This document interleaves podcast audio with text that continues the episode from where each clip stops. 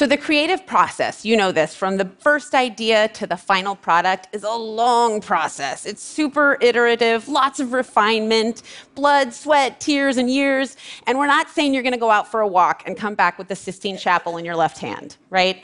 So, what frame of the creative process did we focus on? Just this first part, just brainstorming, coming up with a new idea. So we actually ran four studies with a variety of people. You were either walking indoors or outdoors, and we all found the same all of these studies found the same conclusion. I'm only going to tell you about one of them today. So one of the tests we used for creativity was alternate uses. And this test, you have four minutes, and your job is to come up with as many other ways to use common everyday objects as you can think of. So, for example, what else would you do with a key other than to use it for opening up a lock? Clearly, you could use it as a third eyeball for a giraffe, right? Maybe. That's sort of interesting, kind of new, but is it creative? So people came up with many ideas as they could, and we had to decide is this creative or not? So, the definition of creativity that a lot of people go with is appropriate novelty. So, for something to be appropriate, it has to be realistic. So, unfortunately, you can't use a key as an eyeball. Boo. But novel is the second thing, is that nobody had to have said it. So for us, novelty, it had to be appropriate first, and then for novelty, nobody else in the entire population that we surveyed could have said it. So you might think you could use a key to scratch somebody's car, but if somebody else said that, you didn't get credit for it. Neither of you did. However, only one person said this if you were dying and it were a murder mystery, and you had to carve the name of the murderer into the ground with your dying words. So one person said this. and it's a creative idea because it's appropriate and it's novel. So you either did this test and came up with ideas while you were seated or while you were walking on a treadmill. they did the test twice with different objects, three groups. The first group sat first and then sat again for the second test.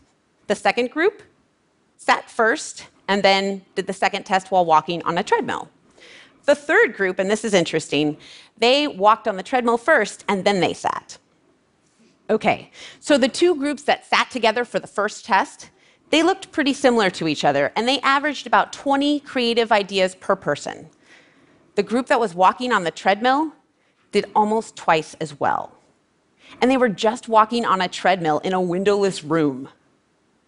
So, remember they took the test twice. The people who sat twice for that second test, they didn't get any better. Practice didn't help. But these same people who were sitting and then went on the treadmill got a boost from walking.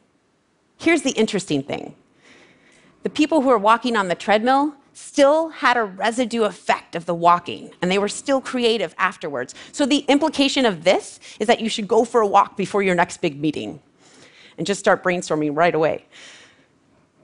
So, we have five tips for you that will help make this the best um, effect possible.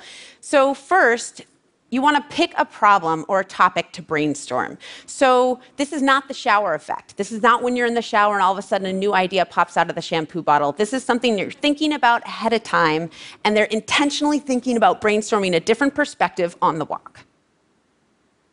Secondly, I get asked this a lot is this okay while running?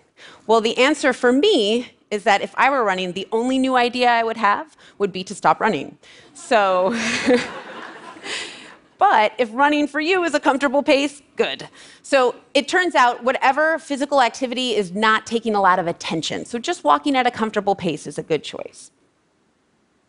Also, you want to come up with as many ideas as you can. So, one key of creativity is to not lock on that first idea. Keep going, keep coming up with new ones and, until you pick one or two to pursue.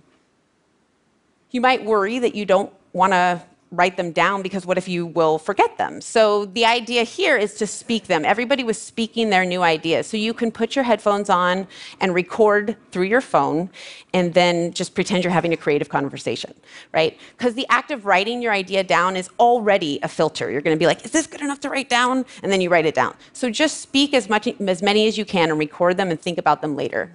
And finally, don't do this forever, right? If you're on the walk and that idea is not coming to you, come back to it later at another time. So I think we're coming up on a break right now. So I have an idea. Why don't you grab a leash and take your thoughts for a walk? Thank you.